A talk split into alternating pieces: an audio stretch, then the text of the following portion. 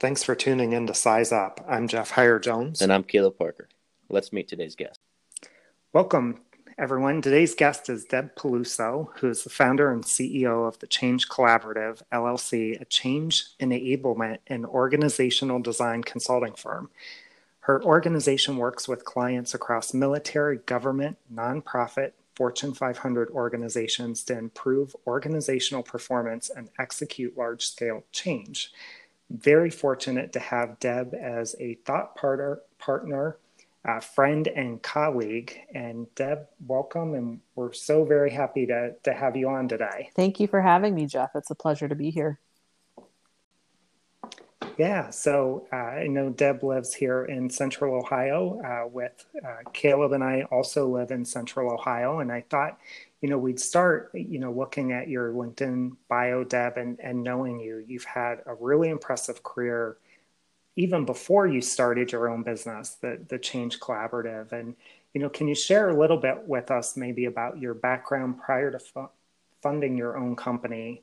and um, how you got into you know helping organizations with their performance yeah so i would tell you that i'm the luckiest person um, i went to college and got a degree in psychology and graduated and had no idea what i was going to do with that degree and that experience.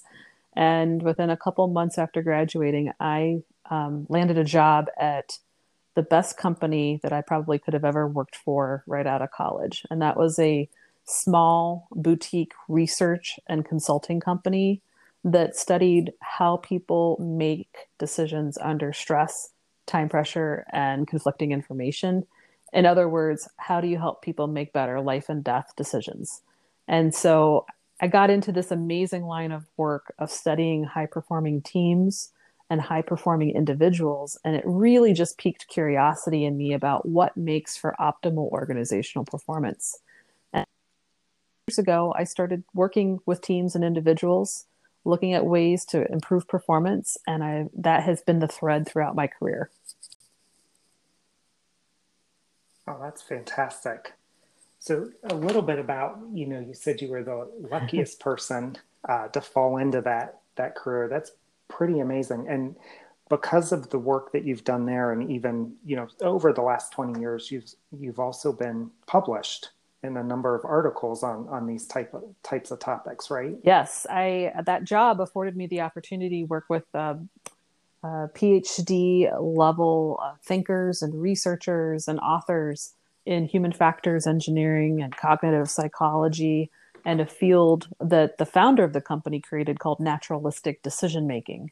And uh, the work was to do applied research and consulting. So we were helping real teams solve solve real challenges but we were funded often through government contracts. And so they would always want us to document the work that we had done and the consulting services we had provided. So that's where a lot of the publication work came as a result of that work. That's really cool.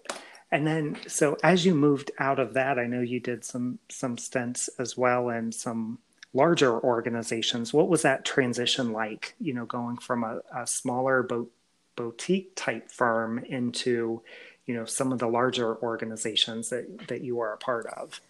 Yes. So i, I made that shift intentionally. Um, I, I, had been you know working with uh, folks like navy seals and army rangers and uh, firefighters and critical care nurses and it was fascinating to me and I, I knew i needed some additional schooling and perspective on how to study high performing teams and how to help organizations be more effective. And so i pursued a master's degree in organization development and it really got me interested in um, what do for lack of a better word normal workplaces look like uh, where people are not making decisions under these conditions? And i decided to to direct and specifically get some experience inside large organizations to kind of round out what I had seen in in other types of organizations. So I um, worked in financial services and in banking for a short amount of time. I also spent about three and a half to four years in manufacturing, uh, working for a large global auto manufacturer. And those experiences were just absolutely invaluable to understand organizational life on the inside.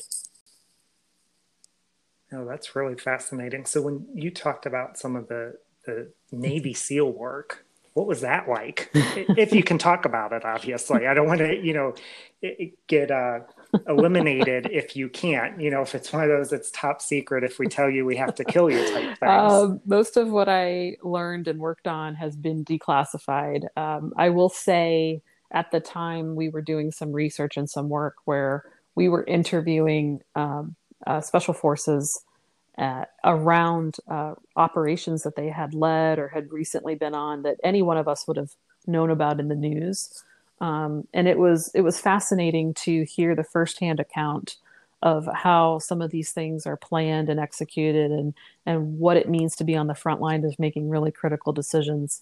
And then of course we would all know what the public non-classified version of some of these stories were. Um, I, I remember talking to Army Rangers who had been in Somalia during the Mogadishu incident in the late 90s and hearing firsthand how they had to um, fight to survive and, and, get out of that city in the ambush situation that they were in. And it was it's humbling to hear those stories. Uh, it, it is also um, a privilege to be able to hear people's experiences. So I, I will never forget that. No, that's that is awesome. Uh, totally, really neat to hear kind of that, you know, that viewpoint that you had into that into that line of work. What's really cool uh, for me is I'm learning new things about you, you know, even on on this podcast around your background and, and some of the experiences that you had. Now, you know, thinking back, so the Change Collaborative uh, this September is celebrating their 11th year in business. Yes, coming up right? on 11 years which is absolutely awesome to see. At what point, kind of in your career, um, in you know the years leading up to uh, creating the Change Collaborative, did you start to get this thought that hey, maybe I should go out on my own and do this? You know was this something that you always wanted to do or just over time you kind of evolved into hey i could do this well those first four years of my professional career working for that small boutique research and consulting firm really equipped me with a lot of the skills that i am using now out on my own. Um, i had the security and the benefit of, of working for a company but at the same time i was writing proposals and doing business development and uh, formulating approaches to projects and concepts. And so a lot of the skills that I learned early in my career have directly translated. And I think I kind of got the consulting bug. Uh, I started out in consulting and you know made that pivot to the inside to get that perspective. But I thought I, in the back of the my, my mind, I always knew I'd get back to consulting at some point. And the opportunity came. Um, I wasn't exactly looking to leap at that time, but the opportunity came uh, during the 2008 2009 recession. And that uh, was the period in time where I was working uh, inside Honda of America Manufacturing. And um, I was not laid off, but I was um, somebody who had taken a voluntary uh, buyout opportunity. And um, it, it was, it's one of those life once career opportunities um, where there was uh, a chance to go out and hang my shingle and try it out. And um, I had a little bit of uh, financial security in the buyout package that would allow me to do that experimentation. And I thought, well, let's try it. Let's go for it. Worst case scenario, I can try to go find a, a, a full time permanent position again if this doesn't work out. So I made the leap, and here we are a couple, well, a decade or so later. That is just awesome to to hear that story. I think the thing that you know resonates with me even right now with you know the pandemic that we're you know dealing with right and a lot of uncertainty and people being furloughed or laid off you know that really these are the opportunities that that you can have to really take the bull by the horns right and and write your own story you know if if that's something that you want to make a change. Definitely. Uh, it's and, and with that said, uh, I, I, will always tell people that it's not without risk, of course. Um, but if you wait for all of the answers to be in place, um, there will never be a good time. So it's it's a balance between um, what you're looking for and, and how you want to work and the kind of work you want to do um, and the risk tolerance that you have to, to go ahead and, and step out on your own. Yeah. So uh, I know a lot of young entrepreneurs out there want to bring value at a young age. So I guess my question to you is what was your journey like in terms of patience, hard work, and choices where morality versus money came into play? Morality versus money. That's a great question. Um, well, I, I think that hits on something that's pretty near and dear to our heart. Um, we, when I say we, I mean my husband, because he does work with me as as well as a small network of very uh, good partners and strategic thought partners.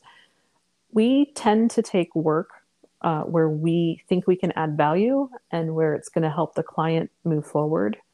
Um, I can tell you there have been one or two times in my career where somebody has approached us to help with projects that when we dug a little deeper, we realized that the intention of the project um, was was not uh, something that aligned to our values. Um, for example, I won't I won't reveal who this was or the organization, but um, we had a potential client one time tell us, "Well, we just need to hire you because we need a fall guy for the decisions that we've already made." And I can tell you, there's no amount of money that somebody could pay us that we would be willing to step in and, and be in that position. So it, it does come down to doing good work and leaving organizations better off than how we found them when we entered. So usually with change, there's some type of conflict or uneasiness. Uh, did you ever go against the grain in terms of your job title or, you know, being a 22 year old fresh out of college? Did you ever feel like you were in a position that you could really implement change? Uh, and how did you approach those situations being so young? Well, um, it was trying not to let age or lack of experience stand in the way. Um, it, I think sometimes we are our own um, worst critics. I think sometimes we put those barriers in front of ourselves, even if um, nobody else has. I remember being young and, and, leading a project. I probably had about two years of experience, and um, I was briefing an army general and his staff. And I didn't realize I did it at the time, but I walked right into the briefing room and just, you know, laid down what was what I was told later was just an excellent briefing. And um, they they call they they I think were impressed. I don't think age was an issue. I don't think it it came up. It was just I'm here to do my job, and they were there to evaluate the ideas and decide if they wanted to partner with us. That's really cool, Deb. I mean, I think a lot of it, right, goes back to it sounds like you had the confidence in your skills and ability at the time, right? And going into that meeting with those army generals, you knew your stuff front front to back, right? And you were confident in what you were portraying, right? Which ended up being this excellent briefing that yeah, that I think confidence and belief in what you're doing, even if it's not perfect and polished can go a long way because if somebody believes and trusts that that you have something to offer and that you have a way to solve their problem uh, the rest of those things can be overcome. Yeah absolutely. So let's maybe shift gears just a little bit. So you know 11 years in business with the change collaborative um, you know, uh, when you look back over those, you know, first 11 years in business, what are some of the largest accomplishments you feel like you've had as a business owner, a consultant, you know, uh, a small business owner, you know, getting started? What are some of those big accomplishments that stand out to you over the, the past 11 years? The biggest shift happened in probably the second or third year of, of business for the first couple years, I was approaching only projects and work that I could do myself. And it was around the middle of the second year or the third year that opportunities started to present themselves that were either uh, bigger than I could do myself or required expertise that I didn't have or that I knew something about, but not, I wasn't fully, um, you know, capable or competent in, in an area that would be required for the project. And I started reaching out and building intentional partnerships with people that I knew had skill sets and experiences that could augment what I do and what I knew. And that is when our business really started to take off. And we, we started to take on more interesting projects, more complex projects, um, sometimes more impactful projects. And it was because it was about building a team that could come together and solve the client's problem as opposed to just one person trying to have all the answers. Very cool. So maybe to talk a little bit more about that scalability, right? So it sounds like in that second or third year in business, you kind of realized, hey, to, to get some more interesting, larger initiatives, you got to start building this team. So, you know, how did you go about building that team and scaling your business up? You know, in a way that, you know, I think there's always a risk there, right, for the business owner when you start introducing more people into your model, right? You need to do it to grow, but it can also be risky if you don't have the right partners, you know, that are aligned with your organization and your value system. So, how did you go about kind of bringing on those strategic partners and starting to develop those relationships to provide even more value you, you, you, point out the pitfalls very well and that was probably my hesitancy and why i didn't start doing that earlier in the history of the change collaborative. Um, it was a slow and deliberate process. First of all uh, like you jeff i was doing a ton of networking. I still do. Try to make that part of what we do every day every week and I was meeting a lot of people who had similar values and experiences.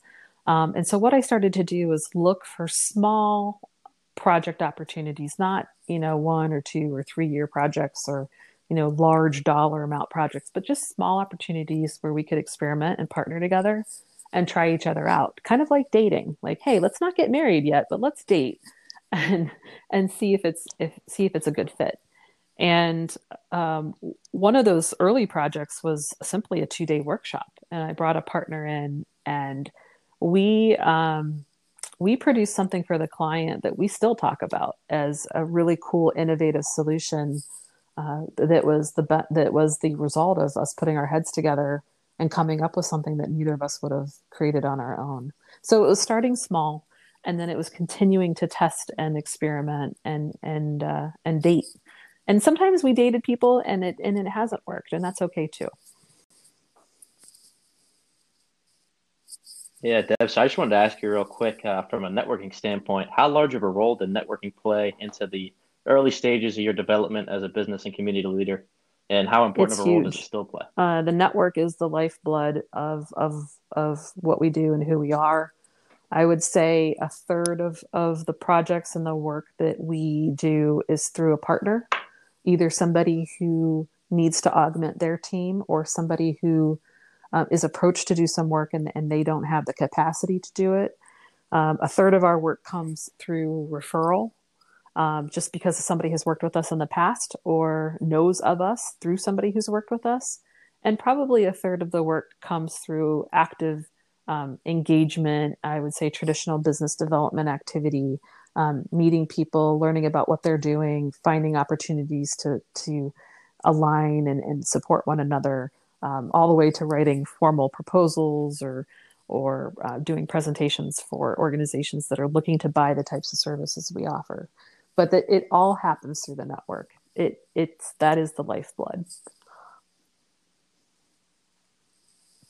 No, that's that is awesome. I mean, I couldn't say it better myself, right? Uh, uh, I think consulting and just business in general, it's uh, I find it to be a people business. You know, it comes down to no like, and trust, right? And if you have, you've developed that, or others that have developed that with you become the advocates for you and your business, right? That's just you start to get some of that growth.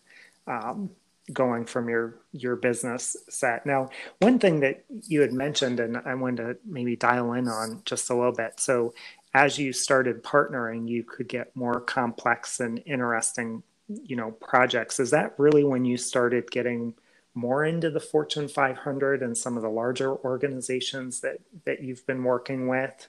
Um, you know, as you started to make that shift, and and what some of the challenges between you know maybe a smaller regional client versus a fortune 500 fortune 100 client that you work with? You know how do you how do you approach those you know the same or different mm. in in your practice? Yes i do think the partnering is what led us to larger organizations that often have um, the budget and the need to hire people like us um, there are there are definitely um, differences in working with large organizations. Um, procurement is, is is one example. So uh, the concepts of you need to be a preferred vendor and have a master services agreement in place and meet you know certain uh, minimum insurance requirements in order to, for us uh, us as an organization to feel like we can take the risk on in bringing you in as a vendor. Those are some of the things that large organizations um, uh, have developed that for a really small business where, it's you know less than 10 people in a small business um, that's those are a lot of requirements that you need to be ready to meet in order to do business at that level. And so that was one of the learnings. Sometimes um, with a smaller organization or a medium-sized organization you don't have uh, fully mature or, or, or really developed uh, supply chain or procurement processes and it's a little bit easier to get in the door and just help somebody on a smaller scale basis without having to go through a lot of formal steps so that's definitely one difference. Um, despite that, uh, we have found that people that we worked with who have then moved on in their career and, and moved into other organizations often have latitude and levers that they can pull if they have a trusted partner that they would like to bring in. Sometimes they can do that without having to go through the, the formal channels all the time. So it's it's a little bit about who you know as well as the processes and how formal they are in, in some, inside some of these organizations. That totally makes sense. And it sounds like some of it, you know, also goes back to networking, right? If you have folks you've worked with at these smaller to mid-sized organizations that now find themselves at a much larger organization, right? And and they have kind of the awareness of your company's brand, your brand, and that you do really good work right? It's a it's an opportunity to maybe skirt those processes a little bit, right? Or move through that that process a little quicker right. than what and as a small business do. we don't always have the time we don't um, we do we do it all so uh, hiring a lawyer to review legal agreements is time away from delivering project work um, you know worrying about uh, complex procurement or payment processes takes us away from doing client work. So the easier it is to work with a client, the better match it is for us. No, that's really, really an interesting point, right? That I don't think people always think about in terms of businesses or that when you're in a smaller business the impacts of some of those additional due diligence steps what they have on you know the practice. And and i'm also kind of probably making a little bit of a jump here but also on the cash flow position of a small business owner right? Uh, you know i know some uh, organizations have you know net 60 net 90 net insert number here right? Number of days to, to pay after work gets complete um, how do you typically work you know work through some of those things being a quite small frankly business we, owner? we can't afford um, probably really anything other than net 45 uh, net 30 is standard for for us. Is what our expectation is going into working with a client. Um, i always try to frame it for folks like hey i know you're employed by this organization. Would you wait 45 days for your paycheck? Probably not. You, you're used to getting paid probably every two weeks and so when I frame it like that, I think it humanizes it a little bit more and it helps people understand that um, you know multi-billion dollar industries and organizations can can um, finance each other over 90 or 120 days but it, that's very hard for a small business to do that. So quite frankly sometimes we just say no to work if we can't come to terms because it's it does not um, benefit us as a small business to to carry the financing costs of a large business on our backs. Yeah, so to kind of piggyback off of that, what would you say are some vital entities of any startup or young business uh, that an entrepreneur absolutely needs to know before you need to have some business? familiarity with some basic accounting principles. I remember I took a couple semesters of accounting in college, and it was enough just to understand what you're talking about cash flow and payment terms and you know, accrual method of accounting versus cash based method of accounting. These are things that you can pick up in, you know, probably podcasts and reading, you know, short executive summaries, but just knowing the finance and the language of business from a money perspective is helpful. Um, I would say reading the fine print. So I'm not an attorney, I didn't go to law school, but always reading contracts and not just signing things because you're really eager to, to do a piece of work for somebody, but to read it and say, Am I going to put myself at risk or, or am I going to put my small company at risk in any way?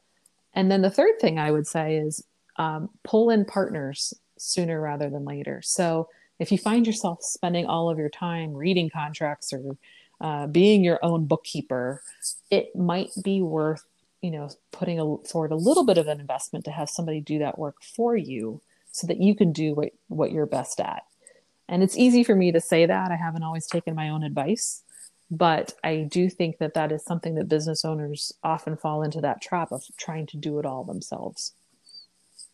I love that. Partners is definitely playing into the networking aspect of really your life. Uh, if you're going to be an entrepreneur, it's more of a lifestyle than a journey. And yeah, that's great advice. Thank you.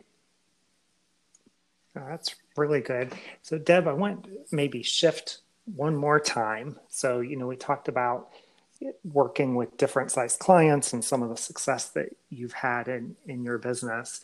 You know, with things that you've learned, right, or things that maybe looking back, you know, early in your journey, you know, what were some of those aha moments when you look back that, man, I really wish that I would have done this differently, knowing what I know now? You know, what are some of those lessons that maybe you've learned along the way that that could help someone that's just starting out or thinking of just starting out?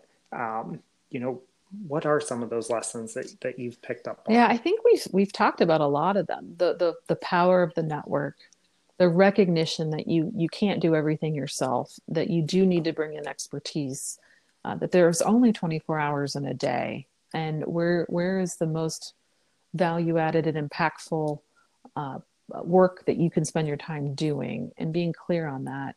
I think another big lesson uh, for consulting in general and i think it's true for any business is that you cannot get so focused on doing the work that you forget to build your pipeline and uh, you, you have to have a way to manage that. It's constantly a balance. It's constantly a challenge but you have to have a strategy for how you're going to approach that whether that's again bringing in a partner or maybe carving out a certain amount of time a week that you're going to be in touch with your network and, and having lunches and making phone calls and, and writing thought pieces and marketing pieces or working on your website, whatever it is, you have to do that. That's the care and feeding of your business.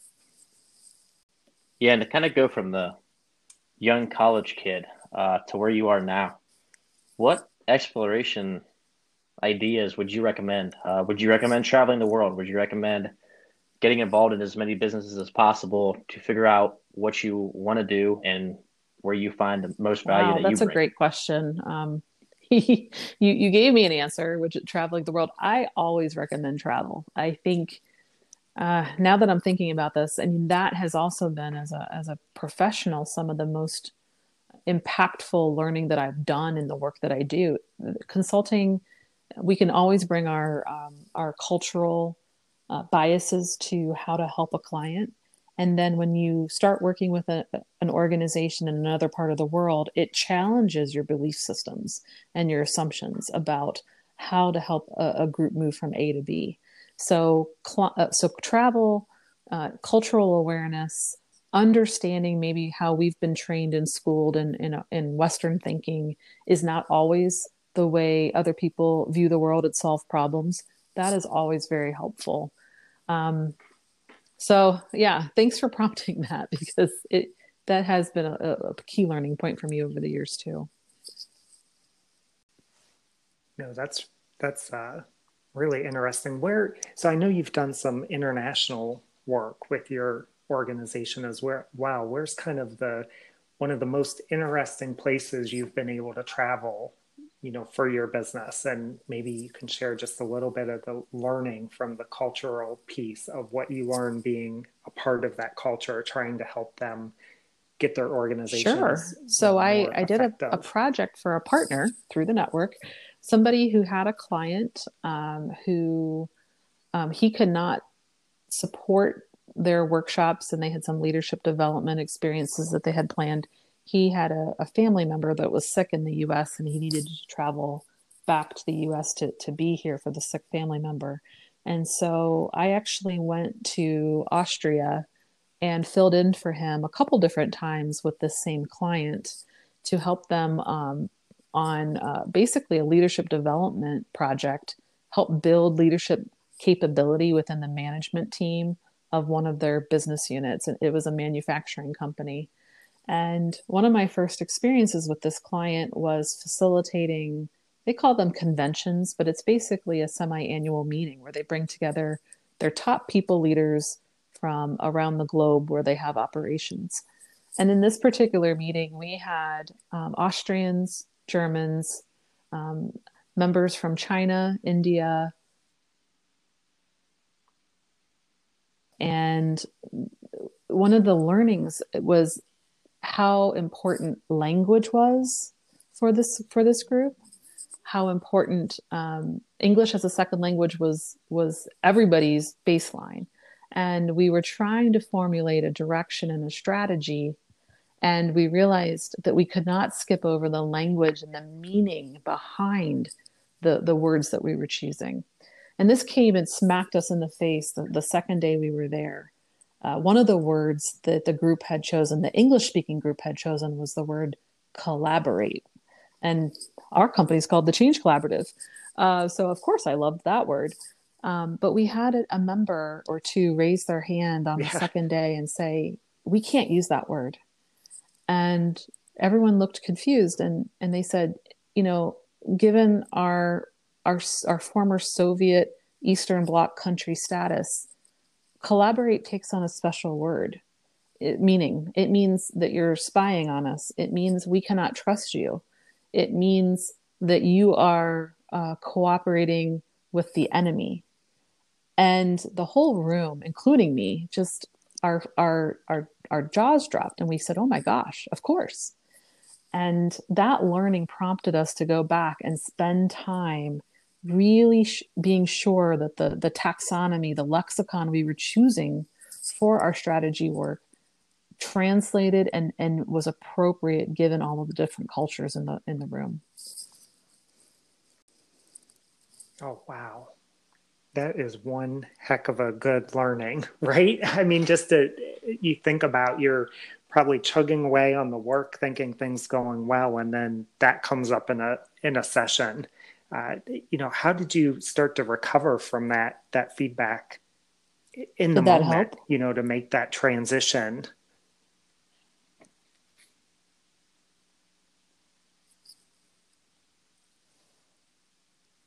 De- Deb, are you still there?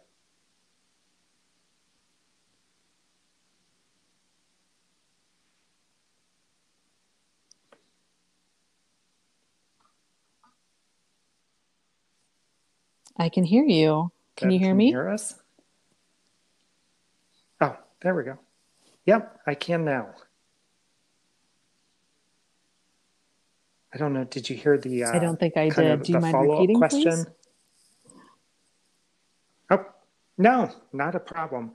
So, you know, you talked about learning uh, the meaning and of words. You know, while you were on that that assignment in Austria. So, how did you make that transition when you know one brave soul at this convention raises their hand and tells you you can't use that word? Um, you know, I can only imagine, you know, at least for me, what would be going through my head, right? On okay, how am I going to respond? Uh, how did you how did you walk through that and you know just acknowledge it and and really kind of well i think you hit the nail on the head it was acknowledging it and and letting that person speak their truth and then creating the space for other people to hear that feedback and absorb it and then once we understood it just asking the group well where do we go from here do you have an alternate proposal? Is there another way that we should approach this? And they let it. They knew how to solve the problem. They just needed the space and the time to do it and to not feel like we needed to rush to get to an answer. And um, I think it was time well spent. And I, I think they were a stronger team and more aligned as a result of spending that little extra time making sure we got the words right in a um, bilingual and multilingual leadership team. Yeah. Yeah, that's uh, that leadership team sounded very uh, influential in decision making and their ability to let everyone speak their truth, like you said, and value their their employees and their partners. So, with that being said, what would you say are some essential traits of the most successful mm, leadership teams trust. that you've seen? I know that sounds trite, but it's it's so true. Uh, if you know somebody on a personal level and you believe that they have your best intentions and vice versa, you can overlook a lot of little things. Um, but if that underlying trust isn't there, it's very hard to do complex and and meaningful and impactful work together. So so that's always one. And getting to know people on a personal level and, and realizing that they're human uh, one of the things I say to people all the time, if, if there's workplace conflict, is that 99% of us don't wake up in the morning thinking, how can I screw up and make this person's life miserable? Most of us get out of bed in the morning saying, how can I, you know, have a good day, add value? I want to feel good about the work I do. So most of us don't show up to work trying to be a problem. And if we can think about that and keep that in mind, I think that's always helpful. That's that is great advice, uh, Deb. You know, just thinking about that, and I think it goes to you know always uh, assuming right. people have the best intent, right? Um, just out of the gate, and and having that, you know, like you started with, it really goes back to that trust factor, and and what does that mean? So, you know, thank you for your time. Pleasure, and uh, I wish you all the best with the podcast. I know you'll do great things. If you'd like to learn more about Deb Peluso and the Change Collaborative, you can go to thechangecollaborative.com. Thank you for listening today. Uh, please let us know what you would like us to discuss next. If this brought you any value at all, please give us a follow, subscribe, share it with your friends, really get the word out there. And we'll see you next time.